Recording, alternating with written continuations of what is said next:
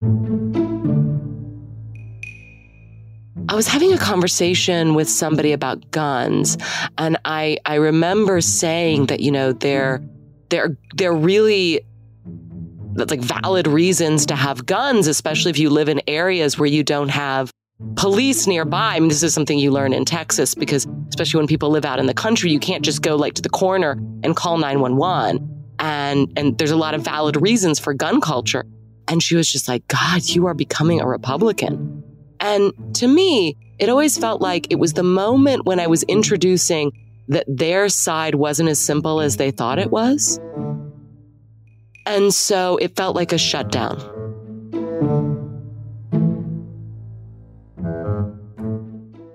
Welcome to the Unspeakable Podcast. I'm your host, Meghan Daum. This week's guest is a returning guest to the podcast, Sarah Hepola. I'll introduce her properly in a moment. But first, a couple items of business. The first is that as of next week, this podcast will be on summer hiatus. As you may know, I've got several projects I'm trying to juggle and or get off the ground and I felt like it would be a good idea to give this podcast a breather. I promise it is not going anywhere and it's possible I may drop in at some point with a solo episode if I find myself in a monologuing kind of mood. But as it stands, the show will be off for the rest of this month and August and be back around Labor Day.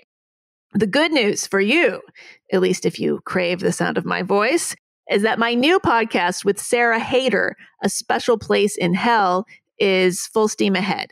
If you have not checked it out yet, it's a podcast where Sarah and I talk about various cultural issues many of them related to women, feminism, male female dynamics, and the kinds of stuff you're not supposed to say about those things. Uh, Sarah, who has been on this show, by the way, and I have a 20 year age difference. So there's a lot of comparing and contrasting and not getting one another's pop culture references.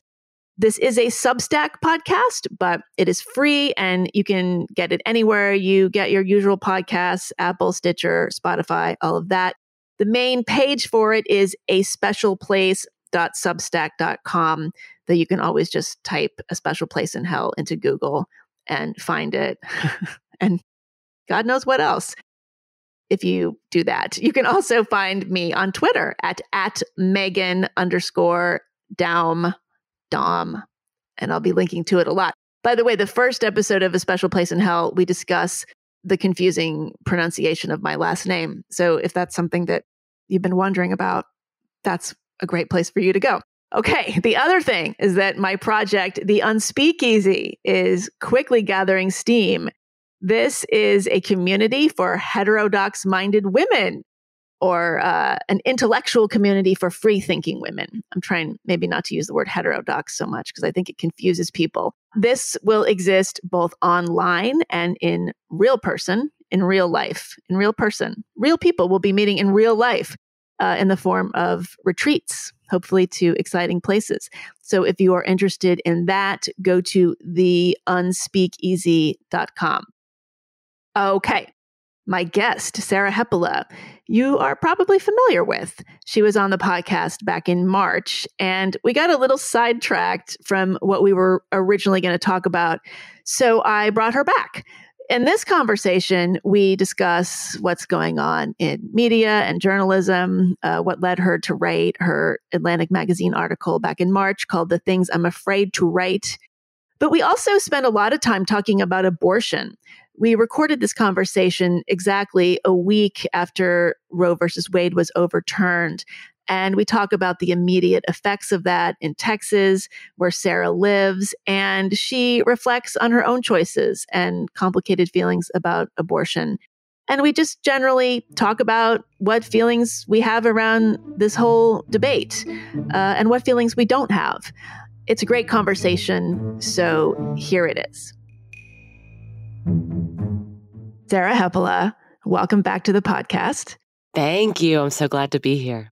Great to have you as always. So, I've been wanting to have you back because when you were here a few months ago, the occasion was your Atlantic piece, the piece that came out in March called "The Things The Things I Was Afraid to Write About." The things, the things I am I'm afraid. afraid to write about. Okay, and Present tense. that was present tense back then. Well, I, that's that's why you're back. I want to know what's changed. So yeah, we got we got a My lot of hero's journey began there. Mm, yeah, that's right. All heroes' journeys begin in the Atlantic magazine, don't you know? We got a little derailed in that conversation because we started talking about the Brock Turner sexual assault case, the the Stanford swimmer case, um, and we really just sort of made uh, many large meals out of that. So I wanted to have you back to sort of revisit some of the things that we maybe didn't get a chance to get to, revisit them, visit them for the first time. Yeah, I'm so proud to be a two timer. By the way, it's got to be like a like a pretty small circle, but Yeah, I think I think Katie Herzog is a two timer, Jamie Kilstein is a two timer, and and you are. So you're it's a trifecta. So we're we're recording this on Friday, July first. It's been a week to the day since Roe versus Wade was overturned. It it feels like an eternity. Can you believe it's only been seven days? yeah, no, it's it's so true. I've cycled through so many stages of grief. It's been a wild ride. Yeah. And uh, I want to hear from you about this because, unlike most people I know, you live in Texas. You are from Texas. You live there now. What is it like in Texas right now? Yeah, I do live in Texas. By the way, I live about a mile from where Roe v. Wade began because Norma McCorvey met uh, Linda Coffey and Sarah Weddington at an Italian restaurant about a mile from Dal- from where I live in Dallas. So the roots of Roe v. Wade are right here where I live. And, you know, it's a, it's a case that I looked into, actually thought about doing a podcast about, about Roe v. Wade for a while. And so I, but I just, uh, you know, it's so weird. I, I don't know that I ever actually really thought it was going to be overturned. And I, I, I went through a period of disbelief. And of course, when you live in Texas, boy, there's a lot to recommend this place. but our politics on this topic are definitely not one of them. And there's a lot of uncertainty and fear. You know, I spent a fair bit of time yesterday talking to one of my pro choice friends that works in reproductive health and one of my friends who is pro life. Here in Texas, you tend to have a mix of those of those people. You know, I know people that are pro life. I know people that are all over the map. One of the things that both of them uh, expressed concern about was just that we're not set up for this. Like in terms of what it's going to do to, to women in Texas. There's already, we, we had a bill called SB 8, which put very uh, strict, strict limits on abortion. And already there was like an 800% rise in neighboring states and the demand for abortion. And one of the things that you saw was that there was such a long waiting list that women were having to wait even longer and longer. So if the point of the law was to make abortions earlier, it was doing quite the opposite, right? And so there's all this concern about that. And then there's a lot of concern around what it's going to mean in terms of trigger laws and, and how it's going to, like, there are doctors that are concerned about like ectopic pregnancies or what if they're like there there I, there is all these un, there's going to be all these unforeseen consequences that we can really only guess what they're going to be because a lot of the laws are written in, in ways that they could be shifted one way or the other you know? It could be a horrible dystopia where everybody you know women are criminalized for their own losing their own pregnancies or it could be where like oh it turns out that like a lot of people just get their pills online and it's not going to make that huge of a difference but i do think whatever it does to the statistics on abortion what it's done to i think a lot of young women but also like medical providers is to create an enormous amount of anxiety Yeah. So there was a piece in the New Yorker um, that came out just, I don't know, 48 hours or so after the the news broke about an abortion clinic in Houston. It took place at, I guess, is maybe it's the largest abortion clinic in Texas. It was a clinic in Houston, and you know the reporter was there. You know, even before the, the the news broke, they were kind of you know all the people who worked there were were looking at you know looking at the TV, waiting to see what was going to happen. The TV. They were probably looking at their phones. Let's, uh, right, let's get in, right. Let's get into 2022 here.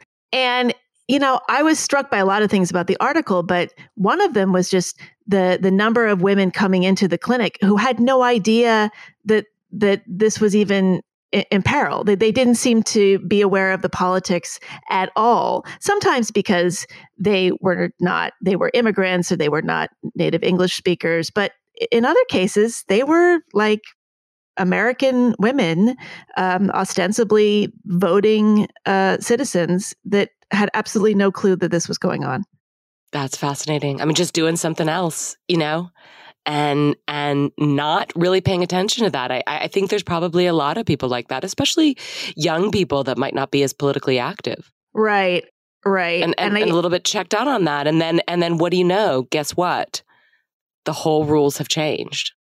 I mean, it's funny because like the world that you and I are in it, is obsessed with this issue. I mean, the the world of women's media and the kind of feminist blogosphere you know, reproductive rights is main stage pretty much all the time. So it's really remarkable to think that somebody could not be aware that this was happening. Although, you know, there were also there was, you know, I thought it was a, you know, it was a well-reported piece. It's not it's this one of those point and shoot kind of articles. It's not hard to write. You just kind of sit there and and watch everything unfold and write it down.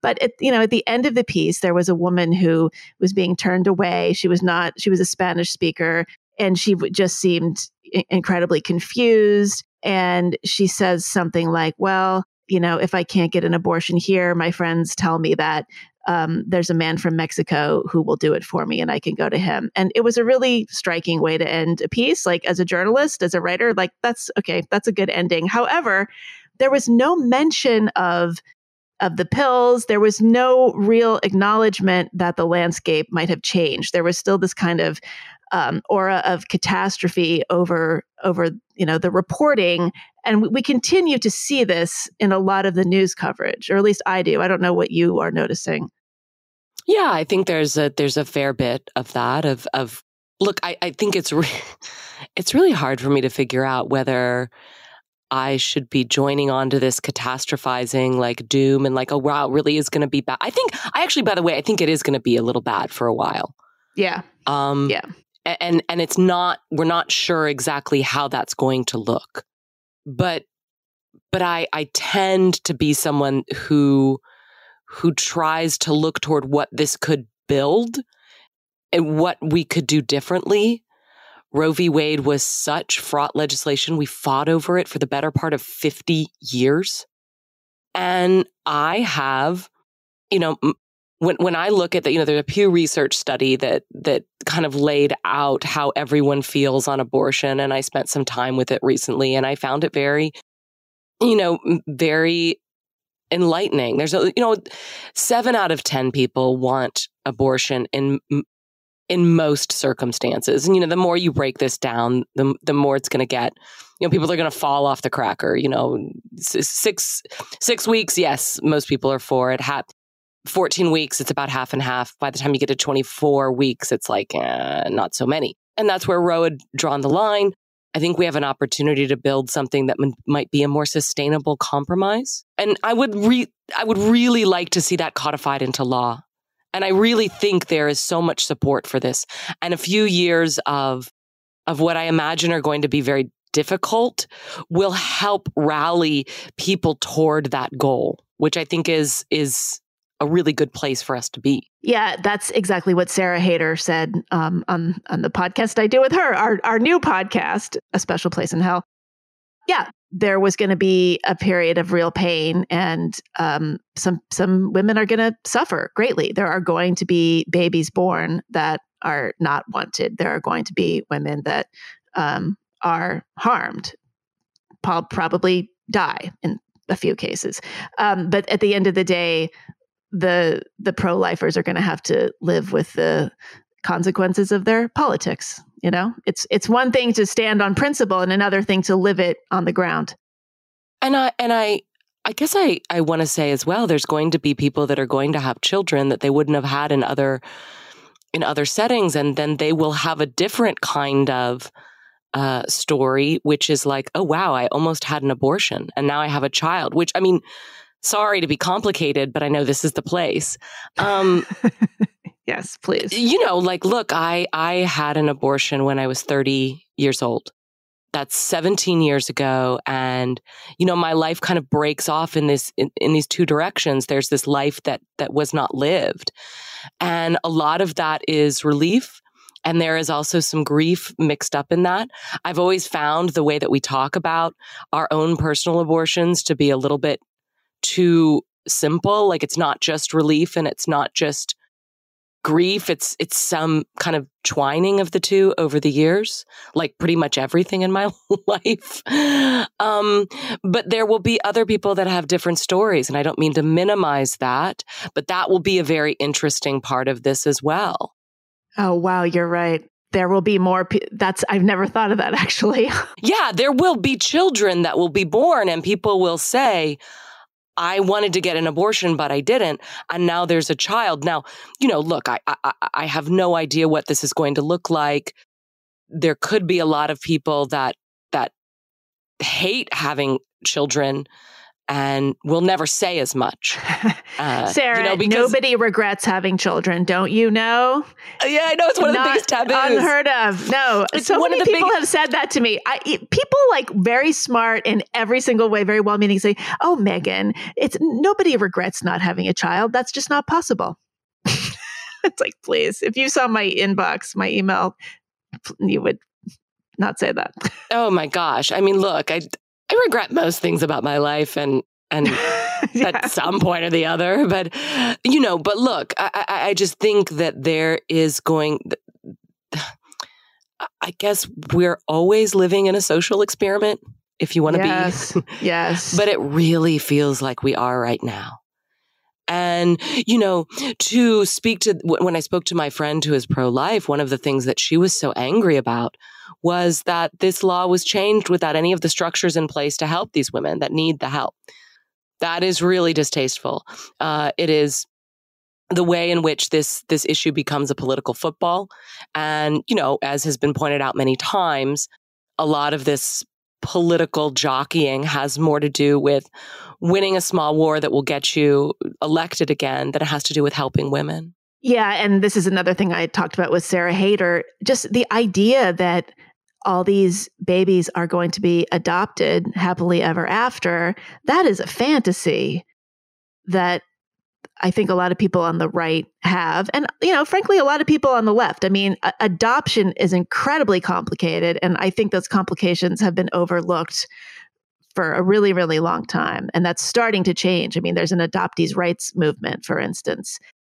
But, but yeah, that's one thing that always kind of sticks in my craw that, like, you know, that that somehow this is going to be great because we have a you know we have a, a, supply chain problem with with healthy infants in this country. And so this is going to somehow solve that. Yeah that all gets it all gets a little bit uh icky to talk about too, you know. Yeah, I mean there's a million there's racial implications and there's like yeah, there's all there's all kinds yeah, I mean this is this is a topic for another conversation, but you know, I just want to go back to this point that you made that's kind of blowing my mind and it shouldn't be because it's obvious.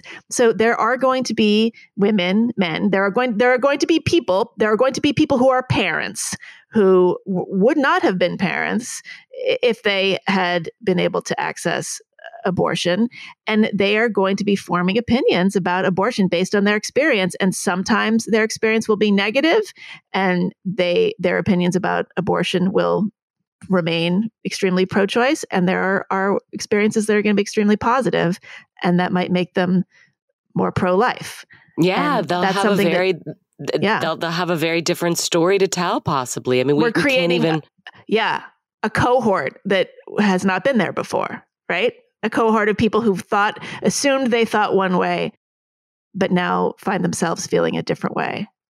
And I wonder if the media will publish their stories. Well, I'll tell you what, I can't read to, wait to read their personal essays. You know, I am. I just, I just want to read about people's people's experiences. I don't know. But, will they be published in the Atlantic? That's the that's the question. Uh, yes, I I think the Atlantic will still be around. I've been very impressed with how the Atlantic has has um, skied the slopes of these last five to ten years. Yes, I was going to say threaded the needle, but yes, they have, they have, they have skied the the slippery slopes, the diamond slopes. yes, the di- the double back diamond of the culture wars. I mean, you don't need to get into this too much if you don't want to, but you know, this idea of a kind of pivotal moment in our lives. You know, the the before, you know, there's this the part of your like the before time and the after time. And sometimes it can be like a teeny tiny little thing, like somebody saw a film that changed their lives. You know, it can it can be something like that.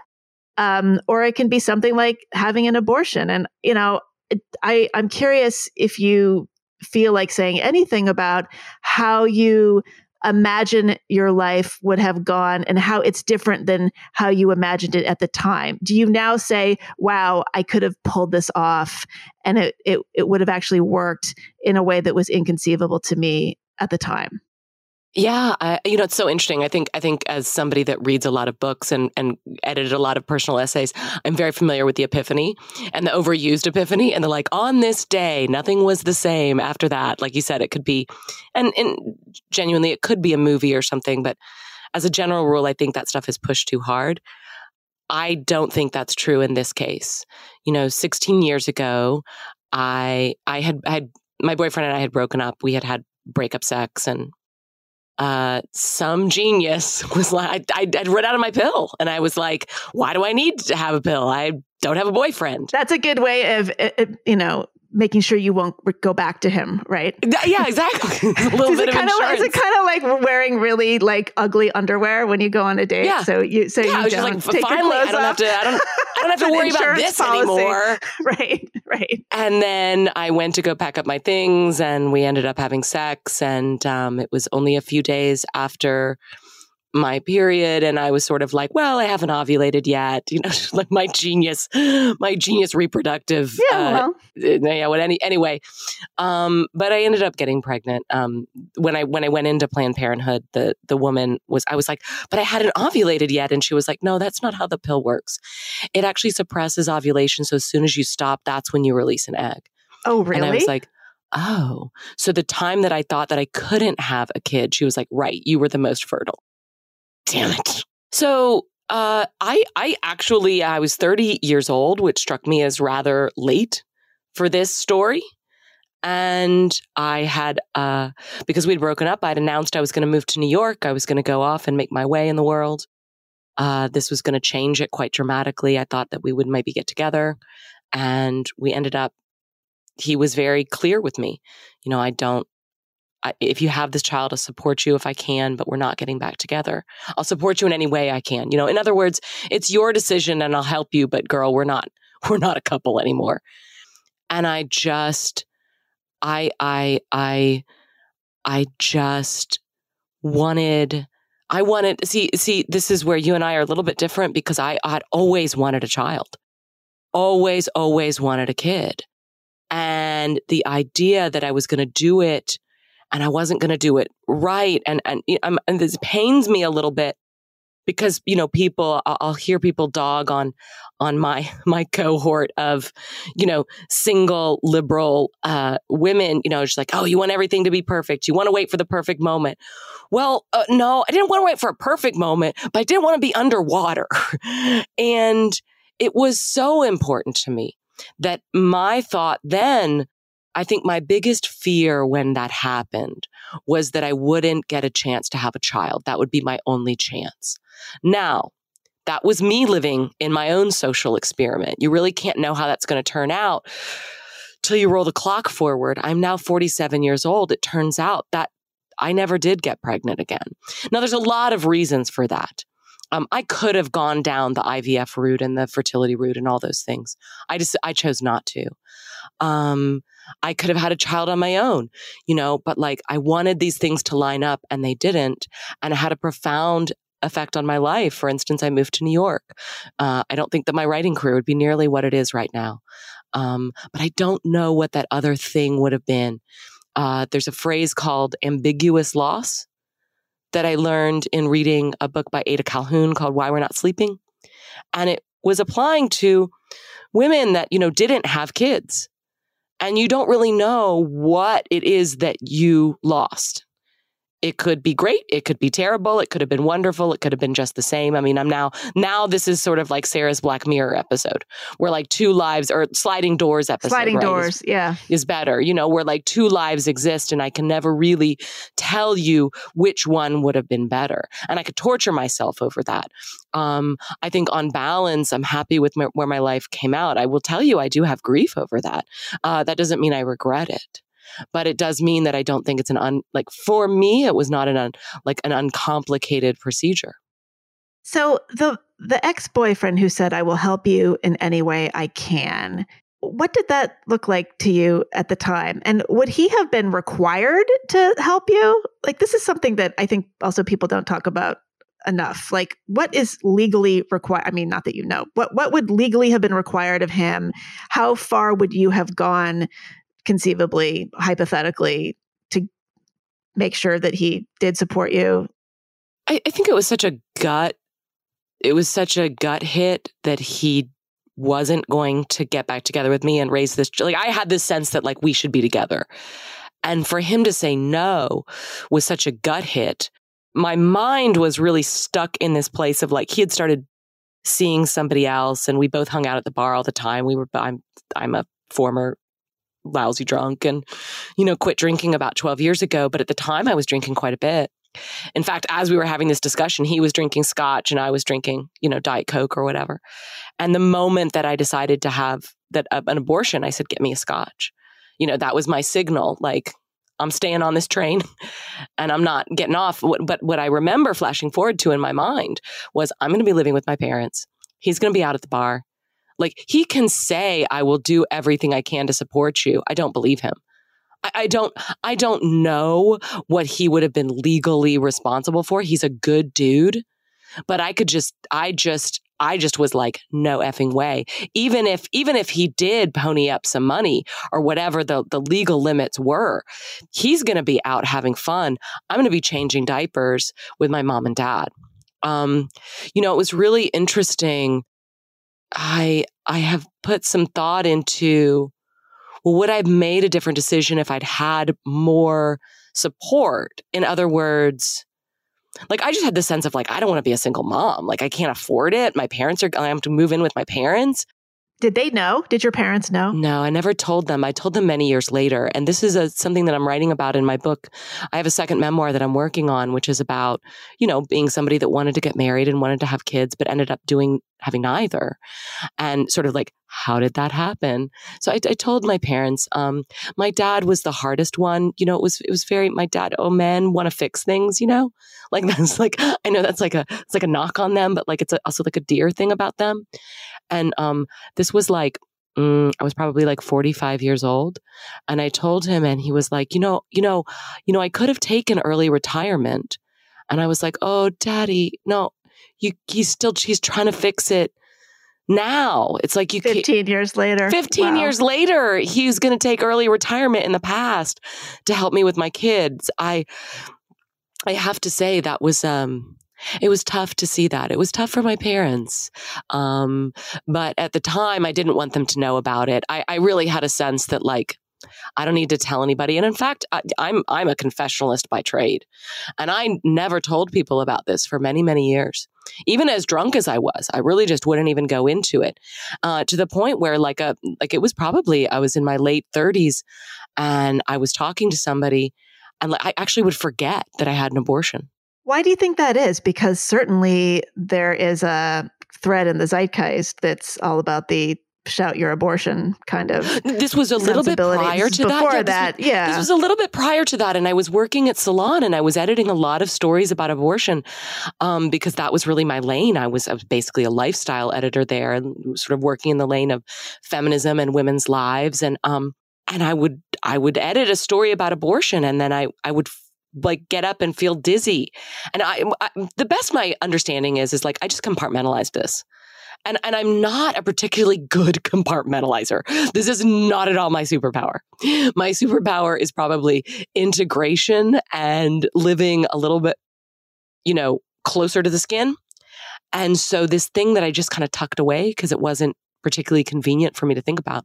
And it really became much more more of a real deal to me as I I inched into my late 30s and I was realizing with almost like a a little bit of a pain, like oh my god, I didn't have a kid. You know, I, I, was 40 years old when I put out my first book. And it was in the years after that that this thing exploded inside me of like, oh my God, I think I only have a couple more years, which by the way, it's a little bit darling that somebody in their early 40s is like, oh, I only have a couple more years. Because fertility doctors were like, are you sure? And I was like, yeah, time's, time's, you know, moving on. And they were like, I think you might be past it. But anyway, you, you know, th- these were all things I dealt with in my early 40s for whatever reason. And, you know, I, it, it's, it's a, it's a strange thing. I would also imagine, and I don't mean to put words in your mouth, that, you know, especially with all you've written about getting sober, I'm sure you've wondered if you would have gotten sober at the time of having that baby, if that would have been the catalyst. I do. I do. I, I, I had a little bit of a like, oh, I could have, I could have stopped drinking because, you know, even then, you know, so I was, I was, oh, let's see, I was 30 years old and I eventually quit at 35. But by the age of 30, I really had this awareness that like I drank too much, that like there was this sense that I was living on kind of like cheap gas in the way, like, like that my life was sort of like too much hedonism, too much indulgence. There wasn't enough kind of like central purpose. And I've been told that this is like a terrible reason to have a kid, but I also think it's like probably a really great reason to have a kid, which is that there's something other than you at the center of your life. And it struck me as something that I very much needed. Now, since then, so I do think I would have sobered up for a little while. Since then, um, I, I have suspected that I would have started drinking around the time that like somebody blew the whistle, you know? And I was I, have had too many friends that were very heavy drinkers, especially in early motherhood, um, because you're home a lot. That you're bored. You're looking for some sort of comp- like. Well, and there's the whole mommy mommy needs a drink culture. Hell yeah, you know, mom, I mean, I, the wine mom world. I think I would have become like number one mi- wine mom. Yeah. Me, look at me with my baby at the bar, you know, like, hey, drinking for two. Um, and and who knows what that life would have been like. I have so many friends that had really bad drinking problems after they had children. Oh that's interesting. Yeah. I mean i know what you mean about the the sort of guardrails on a life. I mean it's something i think about. I you know do not regret not having kids at all as you know and as i've talked about a lot. But nonetheless i do sometimes find myself thinking about how I'm not sure nice is the word, but how maybe there might be an element of relief if there was something that was just sort of forcing me to go one way or the other. Like I've been in a very unsettled place for the last several years. I've kind of like, you know, I I when I, I, got divorced five years ago and then I moved back to New York from Los Angeles where I'd been a long time and I kind of was like, well, I'm only here for a few years and you know, I had like didn't have, you know, I like lived in a small apartment and I was just, I had one, I've had one foot out the door of my life for the last almost six years now. And it's, um, it's not a good way to live. Uh, it's really, I think it takes a toll that you don't even really realize uh, you, you, don't realize it's happening. You're like well it's okay it's temporary and I, this is my choice and i'm deciding to be this way and if you know if i figure out this work project or get this thing out of the way then i'll i'll you know make make a move in one direction. And you know i've sometimes thought wow like if if i had a kid that would you know not be the right thing for me. However it would force me to say okay you're going to live here and you're going to live this is the school that your kid is going to go to and this is going to be his or her bedroom and this is the house and too bad if it's not like your your dream domicile and this is what it is and I, I, I get the appeal of that actually I do too. You know, our um what do I want to call her? I was going to say predecessor. Pro, anyway, Elizabeth Wurtzel is who I'm going to right oh, now. yes. Uh-huh. Uh people, people, if you don't know who she is, she's the author of Prozac Nation. That was her big breakout. Uh, she's she's one of those '90s gals. yeah, she really paved the way in terms of first person writing for women, I think. Um, and I have mixed feelings on her, as I suspect you do too, but she can be a hell of a writer sometimes. Anyway, I, I read something she wrote that, that stayed with me, and it was about being single and childless in her 40s. And she said something to the extent that, you know, if you end up not having kids, you end up by your 40s in constant existential crisis because of the sort of constant focus on self. Now, I, I, think you and I are also in an existential crisis because of what's happened in our industry and in the yeah, world. That, good segue, Sarah. Thank you. I, I, I, don't think I'm in existential crisis, actually. I, I, because I do, I'm so, so, so lucky that my work fulfills me. It definitely frustrates me, and I've definitely had to make a pivot, and it's definitely been a, a super challenging time. But at the end of the day, I feel that I know why I am on this earth. Okay. And that is an incredible privilege. Like, just that is a great luck to have that feeling about your life. Um, yeah. But, I get, but, I feel like I've gotten to live a life that women of previous generations, it would have been unthinkable.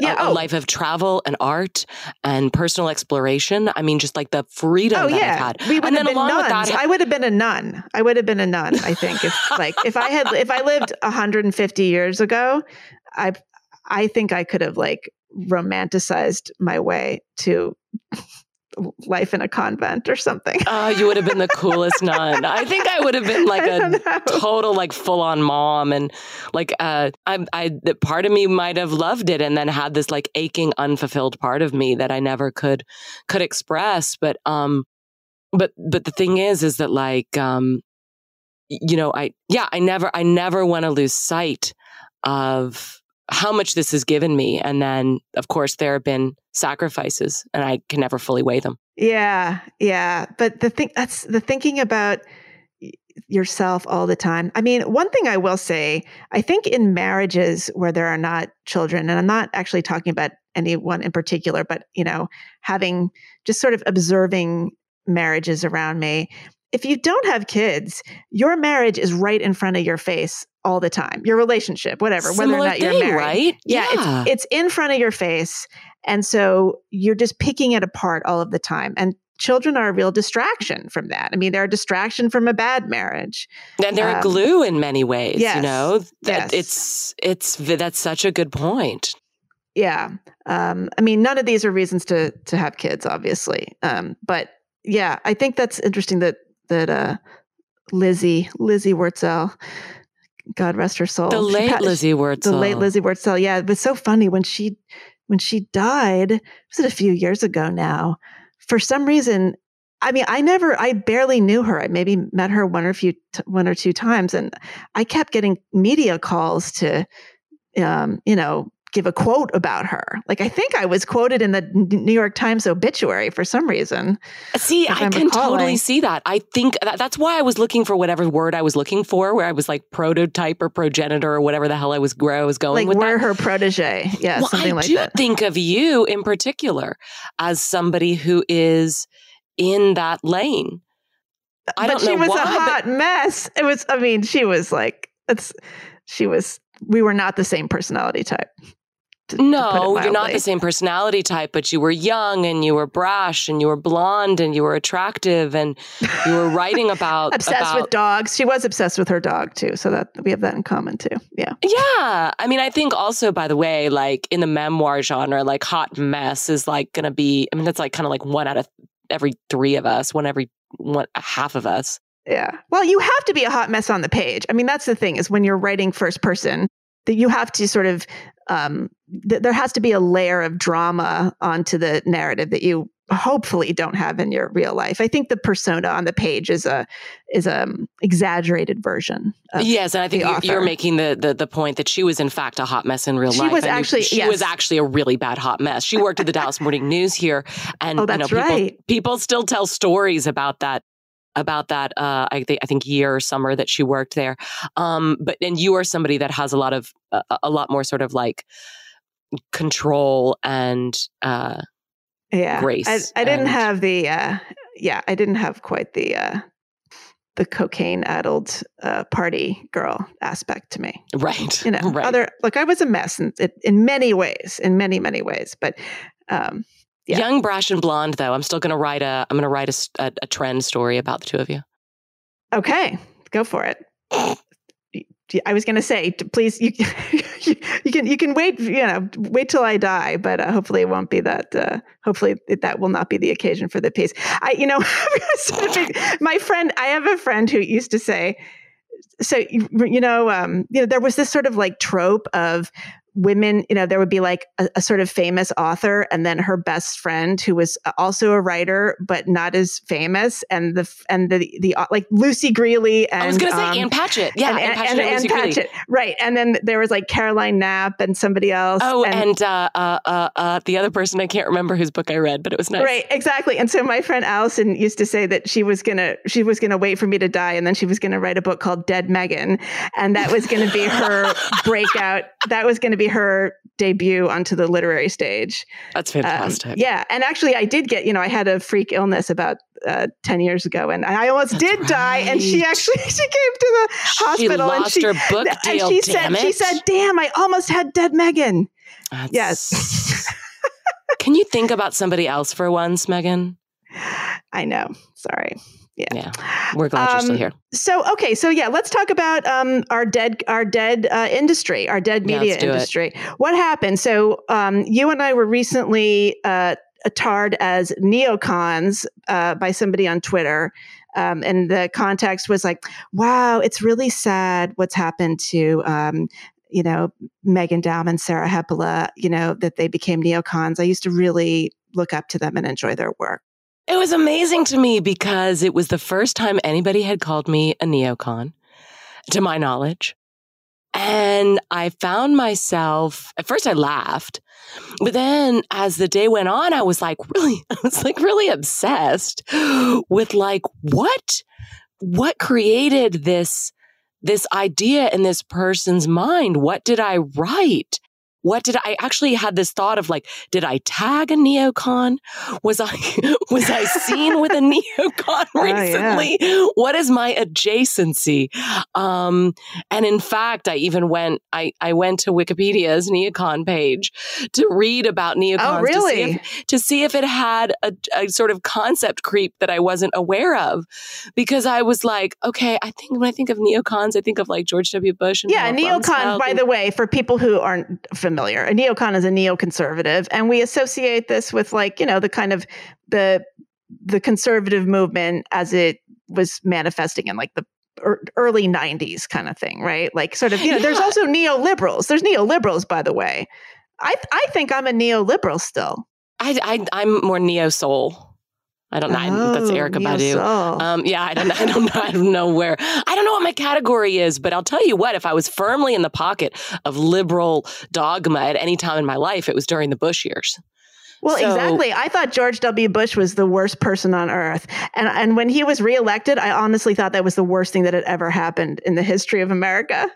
I know. Talk about talk about like like the future teaching you that you were a little bit exaggerated like, in the past. Walk across glass to have him back as president during oh, the I Trump know. administration. I, I, did go to the George W. Bush Museum. I actually, again, this is, I'm too preoccupied with why I was called a neocon, but I was like, I did go to the Bush Museum. It's here in Dallas. Oh, well, maybe, maybe that's why. Maybe the person saw you there. Yeah, maybe they saw me there. Maybe I, maybe I put it on social media and I can't remember. Anyway, yeah, I do. I have this sort of like, uh, you know, I have this like regret and nostalgia for Bush. And uh, anyway, the idea I have been over the past, I would say five years is where it's happened. That people have said, wow, you're so much more conservative than I thought you were. Or wow, you're really like, you're really like a Republic. What are you, some kind of Republican? Which is, it's very interesting. It's very telling of this moment that people use that as a tar. You know, the way to shut you down, especially the way to shut me down, is to basically say, you're sounding a lot like a Republican. And this was over something what? Over what? Like for instance? Okay well one of those was about i was having a conversation with somebody about guns and i i remember saying that you know they're they're they're really that's like valid reasons to have guns, especially if you live in areas where you don't have police nearby. I mean, this is something you learn in Texas because especially when people live out in the country, you can't just go like to the corner and call 911. And, and there's a lot of valid reasons for gun culture. And she was just like, God, you are becoming a Republican. And to me, it always felt like it was the moment when I was introducing that their side wasn't as simple as they thought it was and so it felt like a shutdown. The one that, I mean, where I really ran afoul of li- liberal dogma uh, was around the fact that I, well, I, I got sober 12 years ago. And in 2015, I put out a book called Blackout, which had a lot of stories and reflection on my own life, uh, on my, on my years as a heavy drinker. There was a lot of talk in there around sex and it's blurry areas when you get into the, the, drinking culture, which is what I came out of and what I thought, what I knew at the time most cultures were still steeped in. And there was this incredible resistance to talk about drinking and its role in these sexual assault statistics that we were seeing. You know, uh, early on in researching my book, I interviewed a blackout expert. I don't want to name him because I don't think he would ever avow this this phrase now. But he was speaking sort of pre Me Too, and he said, "Look, if we got rid of alcohol on these campuses, ninety eight percent of these cases would go away." And that became something that was, you know, no, no, no, alcohol has nothing to do with it. We're not, we're looking at predatory behavior. This is like, uh, these are, these are serial predators. This is rape culture. It was a very different lens on which they wanted to look through what I understood to be some, in many ways, like really awful outgrowths of, of hookup culture and binge drinking on college campuses. And that was something that, you know, what am I, some kind of rape apologist? Which that was a phrase. The first time I heard it, it shut me down so hard because I was just like, well, no. And then later I was like, well, what does that even mean? Yeah, it's one of those grab you by the collar. It lab- grabbed me by the collar. That really is meaningless at this point. Somebody should apologize for rape. Well, somebody should apologize for calling so many people rape apologists. start God. there. And, yeah. And and so I I went through a few years of feeling like I, I, oh the other one here's another one that got called me called a Republican. You ready for a phrase? Personal responsibility. Oh, that's Ooh, that's, that's, that's violence. Whistle. That's literal violence, Sarah. I'm gonna have to bleep. I'm gonna have to bleep that out of the podcast personal responsibility that is patriarchal that is white supremacy that is uh, what else? It's um it's just uh, you're policing you're you're policing women's lives. Yeah and and it was something that i didn't quite understand you know i was i went into aa in 2010 2011 2011 and um you know that was a program of personal responsibility. It was really about a kind of personal reckoning of what you've done in your life and and you know who do you need to, you know how can you see eye to eye with the world again how can you be somebody that feels proud of who you were and where you came from what are the what are the amends you need to do what are the changes in your life you need to make well, anyway, that was such the business for me of like 2012, 2013, 2014. And at the same time, I'm starting to see these articles come out that are sort of like, this is not about the woman. This is not on women. And I was like, but if, but if it's not on women, then women can ch- change, change. Well, I mean, it's this utopian vision I mean, yes, it would be great to live in a world where people could get blackout drunk and nothing would ever happen to them. Anybody, men or women. It would be great to live in a world where a woman could pass out um, on the sidewalk in the middle of a big city and somebody would very nicely call her friend and have her get home safely. But that's never going to happen. I mean, no, let's, let's I, work I have, with what we have.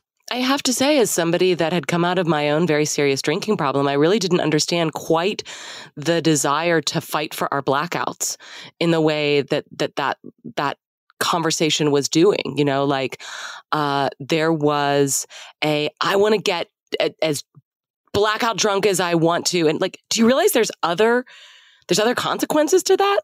Like, it's actually not very healthy. There's a lot of, uh, like it's blackout BAC in, in some cases is not that far from where you start to shut, the body starts to shut down because the brain is starting to shut down. Anyway, I hate to be a buzzkill. I, I really, I, am not, I never wanted to take, like, I, am not, uh, don't, not a prohibitionist, really don't want to take people's booze away, really will always, love my drinkers out there. I was one of you for a long time. That's not what this is about. But to me, it didn't seem like it was a realistic way to look at the world and its consequences. And that if you want to arm young women to walk through the world with more confidence and also safer, then you would focus on that. And it just seemed like that was, there was like a prohibition. I started to feel the fundamentalist zap that I had felt from my childhood. I grew up in, I grew up in Dallas in a pretty conservative part of the city in the 80s. And fundamentalism was all around me.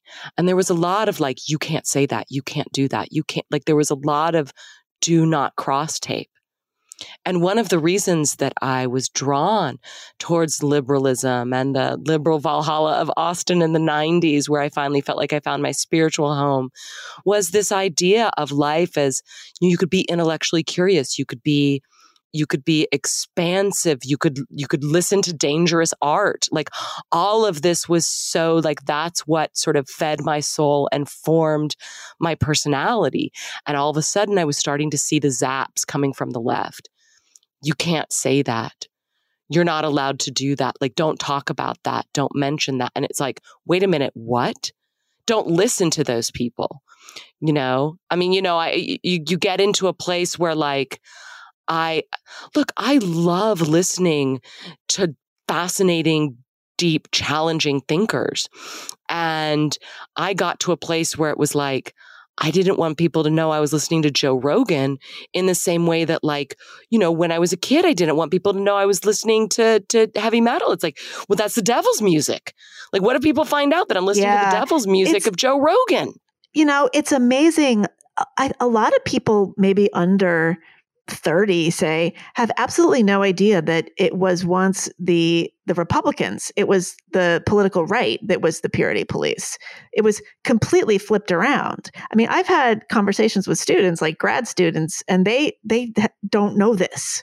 They they think that the the people on the right have always been sort of hedonistic and you know, just slinging their guns around and uh, oh, yeah, and, and sort of say whatever you want and, and, and, say whatever you want. Say, you know, say you know, shooting. You know, that, that it's really the people on the right who are shooting their mouths off. Say say what they don't want you to say. Say what everybody's thinking, but are afraid to say. They associate that with the right. Oh my and, god, that's fascinating. Yeah, and they don't have any idea that that you know the, the whole church lady sketch that yeah. that wasn't that long ago, but it was a completely different ethos. That is so interesting because of course like hedonistic culture and the counterculture like that's basically where so much of that comes from is from the the growth of of like liberalism throughout the, the, the 60s and 70s and eh, eh, through the 80s and 90s, it was yeah, the, always associated with a much more libertine culture, a much more accepting culture, especially around things like like sexuality, which at the time was very taboo. Yeah, I mean, the left won the culture wars. The I left mean, won the culture the thing war. Is like you know, the right controls the the political. You know, many many in many many ways, the far right has sort of political chokehold on, on our country um, legislatively. Not always, obviously, depends on the states. But but the, at the end of the day, I mean, do you think that that culture sort of supersedes politics? I mean, culture affects our day to day lives in a way that, at least until last week, politics really didn't. Well, I was going to say, I feel like this overturning of Roe v. Wade is a real smack in the face to the idea that, like, culture rules the day, right? Like you can have all the celebrities you want on your team and you can have a bunch of movies in Hollywood talk about woke politics. But is that going to change life on the ground of what it is to be a young woman and what you can do with your body? I mean, this is the, I, I, for decades, I just thought, like, who would even be a Republican? Like, why would you ever do it? Because everything I turned to, my music, my movies, my books, my fr- everybody was liberal. It just felt like that was the side. Oh yeah, it was no fun to be a Republican. It was definitely not the fun party. It was not the fun party at all. But now, I mean, I feel like the dance has changed. And I don't know Democrat is so fun. We're going to pause here for a short message from me. Are you appreciating this conversation and wishing there were more like it out there? Well, there are lots more right here. I do this show every week, and I pretty much do it all by myself. That is why, as much as I'm loath to ask for help, people who know me know this, I am offering this gentle reminder that if you value honest, thoughtful, nuanced conversations with all kinds of people, novelists, scientists, philosophers, comedians, journalists, sometimes even just regular folks with something interesting to say, I hope you'll consider supporting the show in any way you can. One way to do this is by joining our Patreon community at patreon.com slash the unspeakable. You can join for as little as $5 a month. That gives you early and ad-free access to the show, or for as much as $100 a month. And yes, people have done that. There are lots of perks at every level, including if you join at the $10 a month tier or higher, the chance to join our bi weekly hangout, where we, and that includes me, get together on Zoom to talk about a recent specific episode of the show. Joining at that level also gets you discounts on your first purchase of official Unspeakable Podcast Nuanced AF merchandise. If Patreon is not your thing, you can also make a one time donation in any amount by going to the podcast's webpage at theunspeakablepodcast.com and clicking the donation button. This podcast is a one woman enterprise. I am not affiliated with any institution, media company, secret investment cabal, or anything like that. I do it because I love it. And if you love it, or even like it, I hope you'll consider supporting it in any way that makes sense for you. Leaving a positive rating or review wherever you get your podcasts is a big help, actually. And telling people about the podcast, sharing it with friends, just spreading the word actually means more to me than anything. So thank you for listening to the show, for making the unspeakable worth speaking. And with that, back to the interview. Well, I want to delve a little bit more into how we became neocons. But actually, before I forget, I want to circle back to something along the lines of, you know, women drinking too much. A lot of these, you know, the, the idea that men are always responsible. Um, you know, how do you feel about the whole your skirt was too short kind of logic? Because this is something I really struggle with because obviously wearing a short skirt is not licensed for a man to do anything to you, w- whistle at you, say something obscene to you, let alone assault you. However, I, I, I don't know. I, I, I kind of feel like if you don't want men to look at you in a certain way on the street or talk to you a certain way, you shouldn't dress like that. Now, what do we do with what I You're just such said? a Republican. well, yes, I suppose so. I'm just teasing you, neocon. I don't even Um, have. I don't even. I'm not even a mother, and I'm saying that. Okay. So I think this is fascinating and I've thought a lot about it. One of the things that I think is that through the kind of pop sexualization of women, uh, one of the things that happened was that fashions became so popular that were denuded of their sexual power for a lot of women. In other words, I've met so many young women that were wearing things like mini skirts or little um, like halter tops, not because they wanted to be sexy, but because they were fashionable and they saw their other friends wearing them and they didn't have a full sense of the valence of what they were doing. You know, I mean, I think there's like, I don't know if you know any like uh, young teenagers are really interesting to study here on this one. You know, as, as young women are coming into their bodies and they're starting to put on like a bikini and like, if it's a, if it's a kid that's just hit puberty and you're just kind of like, you know, as the older person, you're like, whoa, this is totally changed. Like your body just has tractor beams now. And this is something that I think for a lot of women, they don't always have a sense of their own erotic power. What they are saying is a kind of sexual signaling. Now, that doesn't mean they shouldn't do it or they shouldn't wear it. But it's something that in America, we've been a little bit numbed to, where like if you travel in the Middle East and you show your arms, like you're there, like, what are you doing? On certain parts of the Middle East, not all of them. So, you know, I think that we've become kind of desensitized to that. And I sympathize with both parties on this one. Uh, I sympathize with the woman that's like, hey, I'm wearing a short skirt. That doesn't, that's not permission. And I also sympathize with the guy that's like, hey, she's wearing a short skirt. That's a, that's an open for business sign. And I've heard that from both sides. And how are you going to resolve this? And who has the burden of resolving it?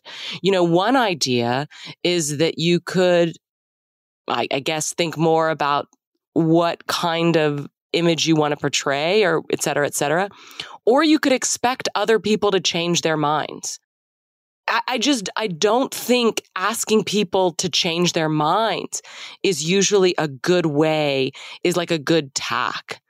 You know, in, in AA, in AA, there's a saying, which is you can wear slippers or you can carpet the world. And I remember telling this to a friend of mine who disagrees on a lot of these issues with me. We would have a lot of a lot of arguments about this. And I was bringing up the case of, you know, like you can change your behavior or you can try to change the world's behavior. You can try to carpet the world. And she looked at me and she was like, you know what? I'm going to carpet the world. And I was Wait like, a second. Which is bad? Sorry. I'm like trying to follow this. Oh, you, Go yeah. ahead. the- which, which are you supposed to do? Wear the slippers or carpet the world? well, which one would be easier? Well, I hate carpet. This is a really bad analogy for me because, as, as anybody who knows my work knows, I cannot. Anything with carpet is just anathema. But okay, but wait, Most people would say it would be easier to wear slippers than to try to carpet the world. But I so, but is it like carpeting the world? Sort of not. Is it is that like not having a boundary, or is it like trying to change the world? it's like trying to trying to change the world in a way that might be unrealistic. to okay, so like what we're asking people to change their behaviors to sort of satisfy our own neuroses or needs or just or just your own needs. Yeah, I wouldn't even say Right. neuroses, but like you, you you can change yourself or you can try to change everyone else. okay, And my friend was saying, "Okay, yeah, I'm going to try to change everyone else." And I was like, really "Good good luck to you." Yeah. So, I- mean, certainly norms can be changed. I mean, plenty of behaviors have been sort of socially engineered out of the culture. People don't smoke the way they Yeah, used do, to. do they not? People- Well, okay. You know what's a good? Okay, here's a better example. People don't litter the way they once did, right? Yeah, like it's true. And you people know- don't smoke. I just happen to smoke. yeah, no, so I know, but I mean, in. you can't smoke indoors the You way you can't smoke indoors. No, it's a hell of a lot. It's a I'm hell of a lot harder. Yeah, it's a hell of a lot harder to smoke than than it, it used to be. Believe me, because I used to I used to do it and uh, quite quite enjoyed it. But um, uh, you know, something like littering, it's completely taboo now to like throw something. Uh, you know, throw trash on the ground. So, you know, it, it is possible to change behaviors. But, you know, things like the way that certain kinds of men relate to women on the street that is something that the feminist blogosphere especially you know maybe 6 or 7 years ago was really interested in i'm not going to say preoccupied with but definitely interested in. There was the cat calling you know I, you know there was a lot of talk about male behavior on the streets. There was a lot of talk about women being harassed when they walk down the street. And I, I had you know many uh, you know I've, I've had students young female students write personal essays about how they feel about being catcalled. And you know it's it's never discussed. The, the, the fact is that the men that are doing that have generally speaking so much less power than the women they're doing that to Oh, especially yeah, it's the true. Kinds of women- yeah I think it's actually like a a kind of domination, uh, in terms of like it's it's it's one way that I can get up on you, rich white girl. and they're signaling to their friends. I mean, the guys who are standing around on the corner catcalling women, you know, as a, as a friend of mine said, you know, he said, those guys never get laid. Like those are the lowest guys on the totem pole. And they are basically what they're saying to their buddy every time they do that is, I'm not gay. Exactly. That's what that's what they're doing. And and you know, so for like a white middle class w- young woman w- going to work in the morning and being whistled at by guys on the street, construction workers, whatever, for her to complain about that, it just it's it's so unexamined. Um, and it always really bothered me. And also the fact is that you know, women, black women, for instance, get way worse catcalling than white women. I mean, those guys on the corner are are doing it to women of color, I think, a hell of a lot more intensely than to a lot of white women. At least this is what I've observed in New York. Obviously, it really it depends on where you are, but nobody way, ever I've looks only, at this. I've only ever been catcalled in in New York. I, this is never. I've never had this experience in other places. I mean, maybe like some construction workers have like sort of stopped and watched me or something, but like I've only ever been catcalled in New York. Oh, that's funny. You know, it's so weird because, like, maybe in the last 10 years, I remember thinking, I guess it was when I moved back to New York because I had been living in LA where nobody walks down the street. So you don't really get catcalled. But when I moved back to New York, when I was in my sort of like my mid 40s, I was like, wow, I guess, I guess like, you know, the political correctness has really like taken hold here or something because yeah the guys just don't catcall anymore. I guess they've really gotten the message. Like i guess feminism really you know had its way. And then it's like uh no Meghan it's because you are 46 years old. That's why you're not being catcalled. Did not uh that was not the the first thing that that came to my mind. So uh, yeah. You know, though, th- this this reminds me, though, you know, of of some of the conversations that you and I would have privately over these years. I would, I, I was always struck by the the the wealth of stories about women's lack of safety, that women were unsafe and they were scared. And they were scared in the world, and it was so scary to, and, and it was really baffling to me because I couldn't figure out was I an idiot? Uh, did I miss something? Because, you know, like when I was 25 years old, I, I drove around the country by myself. I slept in national parks by myself. There were people that told me it wasn't was dangerous, and I didn't think it was. I thought I was well prepared, and I mean, I did some stupid stuff. But how are you well prepared? I might be scared to sleep in a national park by myself, but uh, because of well, bears. Yeah, I mean, the thing is, is that I was doing car camping, and so you're like when you're car oh, camping, you're sleeping in your car. You're, you're right. not in your car, but you have your tent right next to your car. Okay, and right. so there's people within walking distance. A lot of the oh. national parks were very family oriented. Okay, so it would be a lot of like there were couples around me, and I would know them. You know, uh, I, I mean, I did have some some creepy interactions. Mostly, they they were other anyway Okay, I get I, it. I was you're out for sleep, five you're months. Not, you're a, not doing like a Chris McCandless thing, like sleeping out in the middle of Alaska. Oh, like yeah, and it wasn't okay. a, a Cheryl Strayed's Wild, you know, like hiking across the the Pacific God Crest knows. Trail. Yeah, you'd have an um, entirely um, different was, career. I wouldn't be able to book you if uh, it was a Cheryl Strayed. Uh, no, scenario, so. exactly. But it was quite an adventure, and it was a, it was one that I took alone, and there were a lot of people that were uncomfortable with it. And I just never had that sense. I, I never had that sense that I couldn't do that. And, and it worried me that there was an increasing sense that women were vulnerable. Women were like, I understand wanting to create the awareness of that. But if you give that message too much, it can be, it can shrink your world instead of expand it. You start not doing things. Yeah. I mean, especially it's funny because it it so depends on what you're used to. It, because people in the city, you know, become terrified when they go out into the country. People from the city are terrified of serial killers like w- when oh they go God. out into the country. They are convinced that the country is like 90% serial killers. Yeah so but then people in the country who are from rural areas are convinced that everybody in the city is a, a you know a murderer someone's going to stab you in, in, an alley. So um you know it, but yeah i do you know certainly i know a, a, I know a number of women who have been violently attacked. I mean i certainly know women who have had things happen like somebody breaks through the window and rapes them and like stranger rape, like horrific kinds of crimes. So that that definitely does happen. But yeah, like this idea that every time you walk out of your home and are out in the world that somehow you're fighting this insurmountable battle that is the kind of rhetoric that I started noticing around 2014 2015 which you know getting back to the whole premise of this conversation is i think when people like you and me started to feel out of step with the narrative. Like that's when i started saying like whoa wait a second. All of you guys who you know were pretty you know pretty much feeling like you were on top of the world as women for the last 15, 20 years, suddenly you're like really into this idea that it's incredibly hard to be you. And I still don't know where that came from. Yeah, I, I, I, I don't either. I felt destabilized by it. I felt a lot of like, is it me? Am, am I just, am I the only one? Am I, am I? And so this is, you know, leading up to why I wrote that piece for the Atlantic was that there were several years of me watching various stories explode.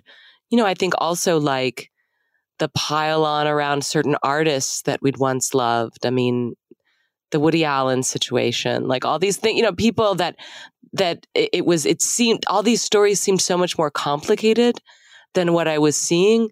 But to bring up the complication was to to get the fundamentalist zap again. You know, like, how could you be on that side? How dare you? And, you know, so I was, I was starting to retreat from stories. Uh, I was staying in lanes like I was writing for a magazine here called Texas Highways. I mean, it was just sort of more like travel pieces. I was trying to stay in safe harbors. I was trying to stay away from this culture war stuff. And believe me, it it took about four years before I did not I could finally had to say, like, I don't think you can avoid the culture wars anymore. Mm-hmm. So, what made you finally decide to write the piece? I mean, I think it was a sense that I was either going to stop my career as a writer or I was going to start a different kind of writing. And I didn't know what I'd do. I um, mean, this is, I've thought about quitting writing so many times over the years.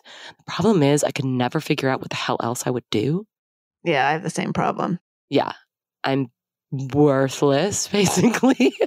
In others, like my skill sets are very yeah. I know. Talk are about regret. If, if I could go back, the biggest regret I have is not like getting really good at something else, and also writing. Like that was my mistake. I just, I just uh, kind of went went for broke and quite literally succeeded. But I, yeah, I know we we did. We both went for broke. Ta-da! I I I needed. I was also about 10 years into sobriety and I realized that one of the problems I had was that, you know, like like a lot of my drinking had been around people pleasing and a lot of my early sobriety was around trying to keep this idea that like people still like me, right? Right? Everybody still likes me. I really, you know, um I needed to let go of this need to be liked that was keeping me back because if I needed to be liked by everyone, I was finding that I was not liking myself so much, wasn't really respecting what I was doing.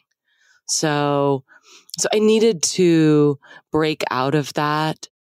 And I also think that, look, are we in this or not? Like the only, like, if you're a writer, this is what's, this time is fascinating Oh, I know. This time is fascinating. I remember like when I was a little kid, um, not a kid, I was in high school.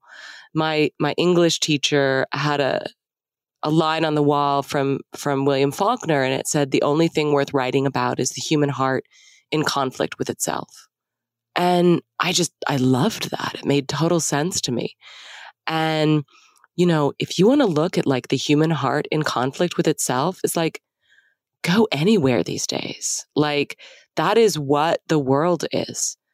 And there is, there is like by talking about it, you run the risk of being unpopular.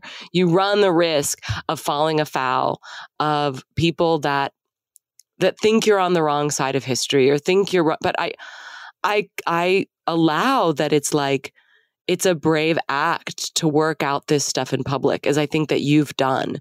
You know, um, I think podcasts like this, podcasts like the fifth column have given me courage that I wasn't alone in my thinking. You know, we've become so isolated sometimes. And as I, you know, I'm somebody that I don't have a husband. You know, I, I, I don't have a, school that I'm going to, talking to other moms or whatever people's social circles are. And so you start to get in your own head, like, I guess I'm just old. I don't really. And then, you know, you start to be connected to people through either through someone else's words on a podcast or maybe through their communities or online communities or whatever it is. And you start to realize, like, oh my gosh, I'm not alone. Everybody's just shutting that up. Yeah, I know. And that in and of itself is the story of our time, I think. The very phenomena that you just described, that is the essence of the heart being in conflict with itself. The fact that you can't talk about the heart being in conflict with itself is like the best show in town when it comes to subject matter. It really is. It really is and you know the the the way that people project certainty eh, on topics that are like completely uncertain the the the way that they uh, project a certain kind of politics whether it's around feminism or equality or whatever it is and have a life that looks very different. You know all that stuff is really fascinating to me but but it's like we can't quite get to it because there's this force field of outrage and scorn. And for me, for a long time, that force field was enough to shut me down. I just didn't want to make contact with it. So maybe if I stay very still, the tornado will not touch me. So you must have people writing to you and coming up to you all the time now and thanking you. I mean, what kinds of reactions are you getting? Yeah, I mean, I think after the Atlantic article, especially, I think there was a lot of that, and and and I've also wondered if there's also a at the same time like a slow, cautious step away from me for certain people. You know, they're sort of like, uh, she's a, I think she's a neocon. I think she tagged a neocon on Twitter. so she's got it's neocon adjacent. It's, it's hard to tell if they're actually just backing away from you or if they just forgot you you exist. I mean, well, that's, that's, the other thing. I haven't put out a book in seven friggin' or, years. Or just they're not thinking about you. They're not you know? thinking it's, about it's hard you. to say like, well, I didn't get invited to this you know conference or festival and it's like well no they just like didn't think of you that year don't yeah don't, i know uh, i i've never actually been very good at being able to gauge my so-called literary clout or cachet you know like I, I i would have i would have no idea what what that is. What i know is that um people uh, yeah a lot of people reached out to me. I think a lot of people know that that i'm someone that they can come to with their own complications. I do worry as i as i get slotted into the whatever we call this heterodox, problematic. Uh, I think heterodox is not working because too many people don't know what it means and think it's a sexual orientation. That's what I'm finding. That's really funny. Yeah. Okay, but yes, once you're you're in this space, the um the uh I just I call it the free think space. Yeah, once you're in the free think space, I mean, I do worry that, you know, I have I have friends in so many different areas of life.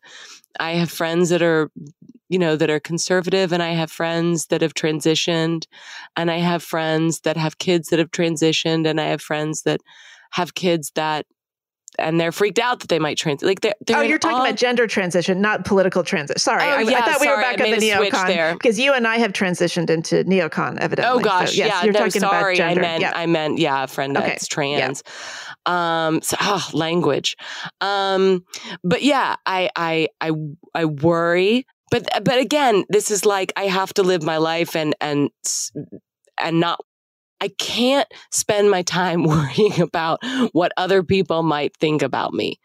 It would, it would, um, yeah, it would lock me up. Yeah.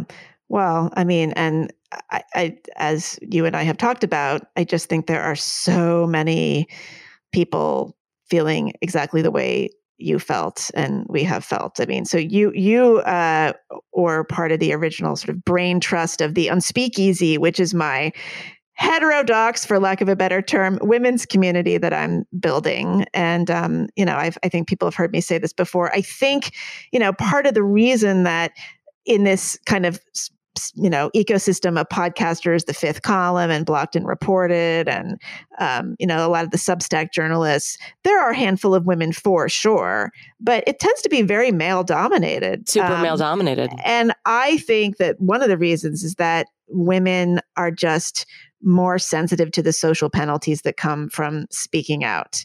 Um, they don't want to be onto something. Yeah, they Women don't want to be peacemakers, and right, and they don't want to be uh, excommunicated by the other women, oh, by their the own social peers. exile is Yeah. is hell. And the thing is, too, so like, you know, a lot of people, when we talk about getting canceled or whatever, it's, uh, you know, happening to people in the workplace, men and women. But I think women are not only getting it, at, on a professional level, but they're getting it socially. They're getting kicked out of their Facebook group or, you know, some Facebook group or their book club or things are, are really tense. So, so, you know, as, as you know, this is part of the reason that I've started the Unspeakeasy, but, you know, you have actually a very funny story. So we, I took 10 women out to the desert and Joshua Tree to do a, a you know, three, three or four day brainstorming session over what this, um, what this, project could be and um, you know, there were a couple of us who were journalists, but mostly it was it was women who represented different sort of corners. There were, you know,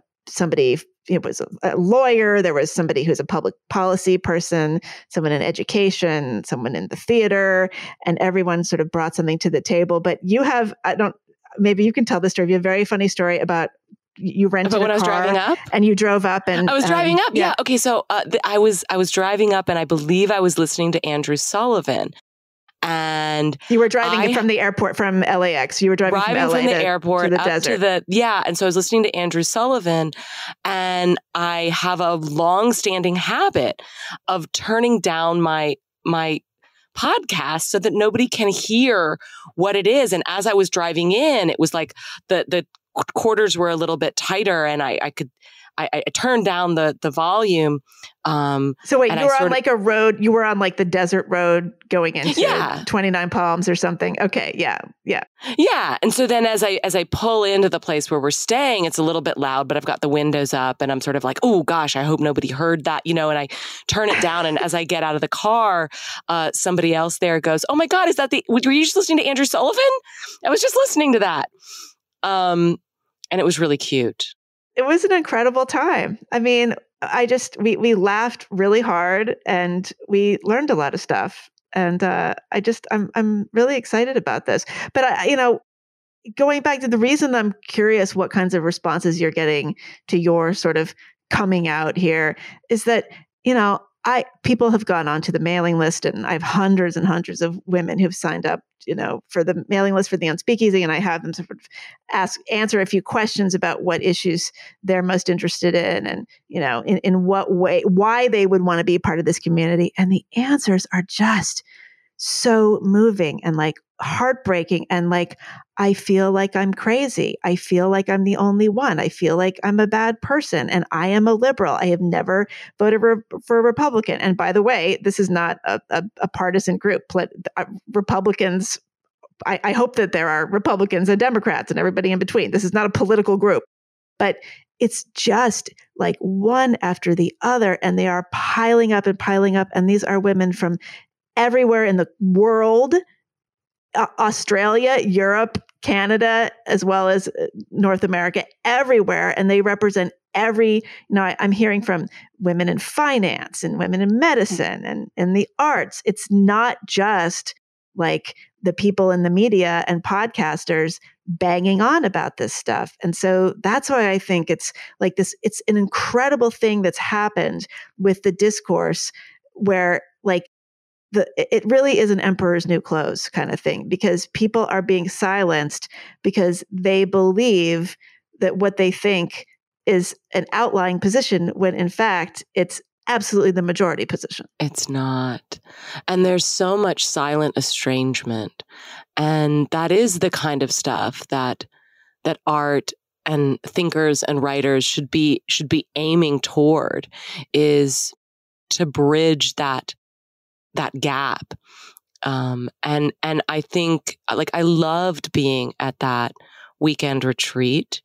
One of the things that was just such a delight was knowing that like it was almost like almost like uh deprogramming camp or something. Like you you you didn't have to be like I'm sorry that I listened to this one thing that you guys might not approve of. It was like you know or like I know you're going to think I'm I'm sexist, but like the, a lot of right. things we didn't that, have that any throat clearing. We didn't have a lot of that throat clearing. You could just be human, and people would take you as a fully human person that might have different views from them, but was meaning well. I mean, one of the things that I saw happen over the last few years was the flattening of people into these categories racist, sexist, uh, predator, misogynist. And it's like, then I can just dismiss you with a finger flick. You, when you reduce somebody to a word, that is the opposite of what I want to be doing with my work and what I want to be doing with my life, which is to get into the human story and the human complications underneath and find the common areas where our fingers link together. I mean, that's what I felt so much of in this weekend. And also that everybody was just so excited to be together. You know, there was, I think, I don't know, I, you'd have to quiz the other women. I've always had trouble with women's spaces. Um, oh, me too. I, but it's hilarious that I'm doing this because I've, I was I've always been the like, you know, not I'm not into like the womensy sort, sort Well, in a way because I have an allergy to like woo-woo stuff and also have an allergy to like like self-help things, which always seems to be like the category that if you're doing a woman's thing it always ends uh, yeah, no, there in. was no self-care involved in this. No, it's way. always like no... turn to the person on your right and tell oh, them something nice no, no, about no, them. And it's we didn't like, even get have me yoga. the fuck out of here. Yeah, I know. I know. We didn't even have yoga, although uh, there was actually there were some re- requests for yoga, so I might work work, work that hey, into, listen, to yoga retreats. I, I But- dig yoga. I just don't like I never like anybody telling me what to do. And and I don't like forced cheer. And so this was something that was authentic cheer and joy.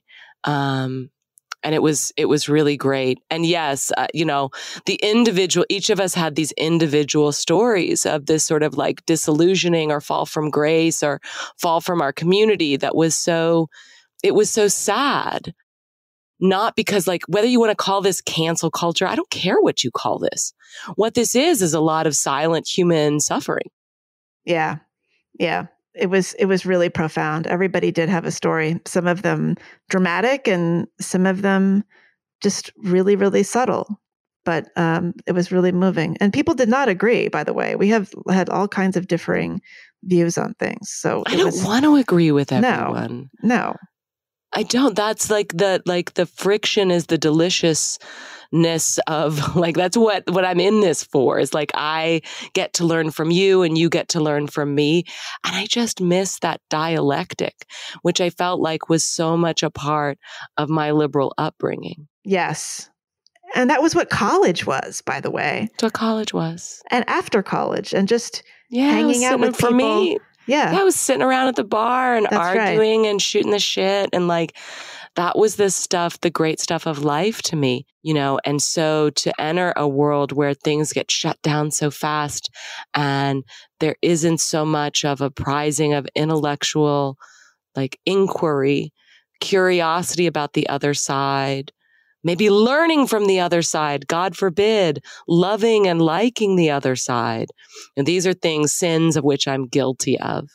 But I've realized that if I'm going to be guilty of something, I'll take it. Well, so before we end this, Sarah, tell us about what you're doing, including your podcast with Nancy Rommelmann. I have a podcast too. I followed in your footsteps yeah, again. because there aren't enough, so we have to do our part. no, I felt like we needed one more star in the galaxy. I've been wanting to do a podcast for a while actually because of that joy I find in the in dialectic and in talk. I mean, listen, I'm just such a talker. I love talking. Um, and I met Nancy when I did the Atlantic piece. Uh, Nancy Rommelmann is a wonderful writer.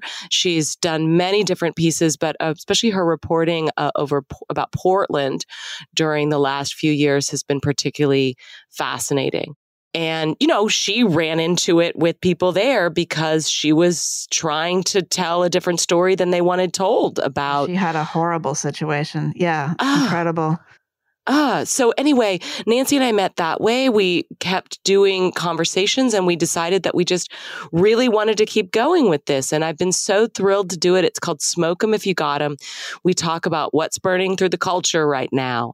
And uh, it's twice a week. Um, we are you know, for me, it's been an incredibly grounding, wonderful experience. And we're starting to develop this community of people that much like you know your the people that listen to your podcast tell you you know like wow like i thought i was the only one. Like i'm so glad to have this. This is really giving me hope. And you know what?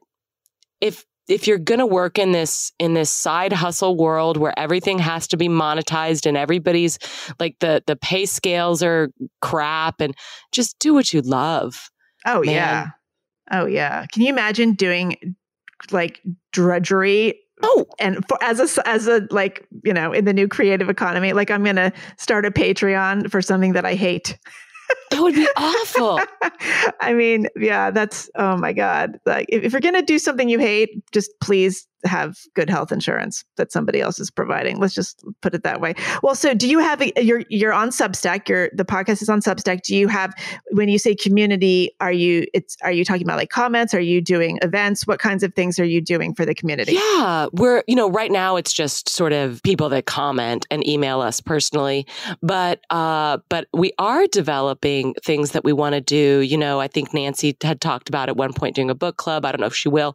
I might do a movie club. I have no idea. We're, we're sort of like experimenting with this. I think that we'll probably put out merch at some point. All right. Think, yeah. That's great. You know, you know you've made it when you're actually personally chasing down someone's delayed merch order. As the host of the show, it's a great look when somebody's when I, I receive an, a just irate email from somebody because their nuanced AF T-shirt uh, has not materialized uh, in the mail, and so I actually have to track it down with the fulfillment center personally. Oh, see, that's when I'll know I really made it as a mm-hmm. podcaster. Mm-hmm. Yeah. Yeah. It's uh, all, all artists get into the merch business eventually. It's where we all end up. It's where we all end up. So, you know, so we're experimenting. I hope we can do live events and and we'll have guests on eventually. And I, I hope that you'd come on our podcast because I know I'd love to I'd love to have you. Of course, anytime. And so do you drop on a particular day or how, what's your schedule? So far it's been like two days a week, but it's been a little bit uncertain, like like vaguely Tuesday and Saturday.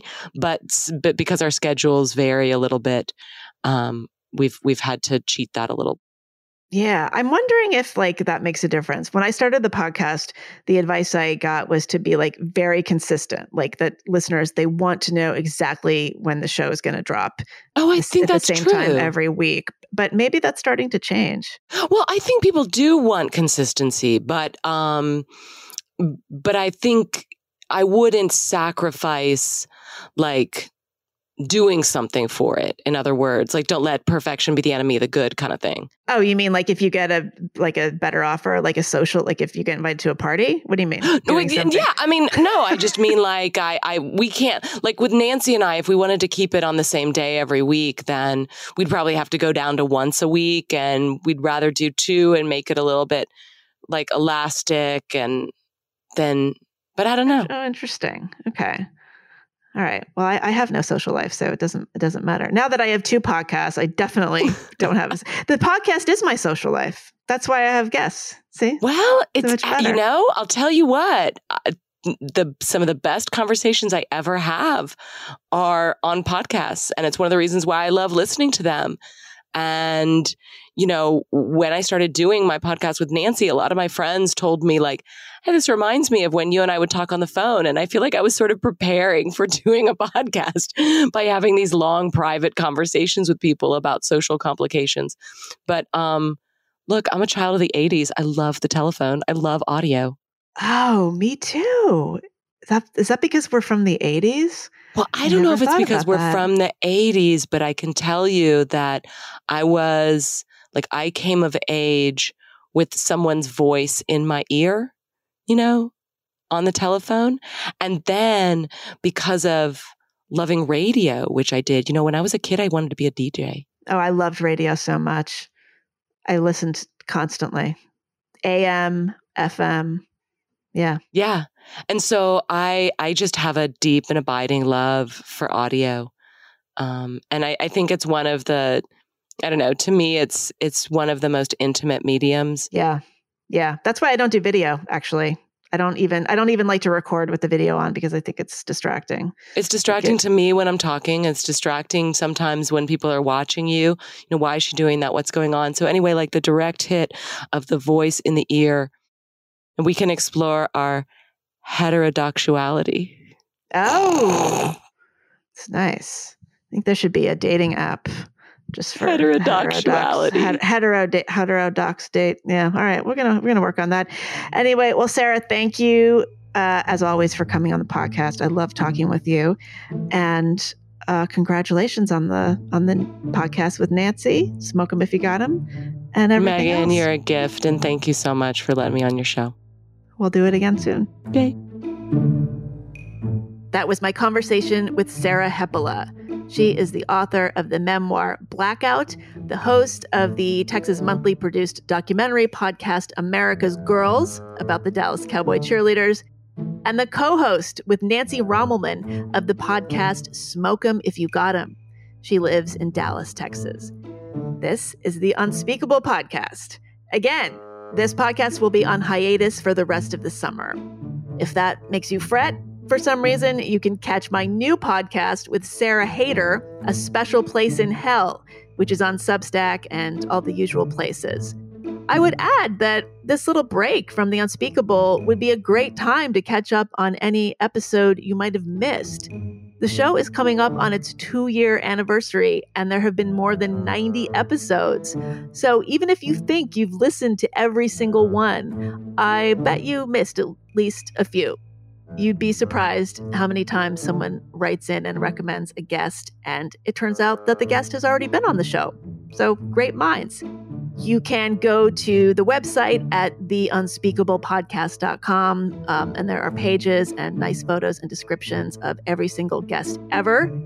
Not to mention, that's where you find the Nuance store, where you can purchase all that amazing official Unspeakable Podcast Nuanced AF merchandise. Finally, again, the Unspeakeasy, my intellectual community for free thinking women, is being built, and you can learn about it at theunspeakeasy.com. I'm planning to get that launched around Labor Day, which is also when this podcast will be back. Until then, have a safe and nuanced summer, although I suspect summer is the least nuanced season of the year. I'll be back in September. See you then.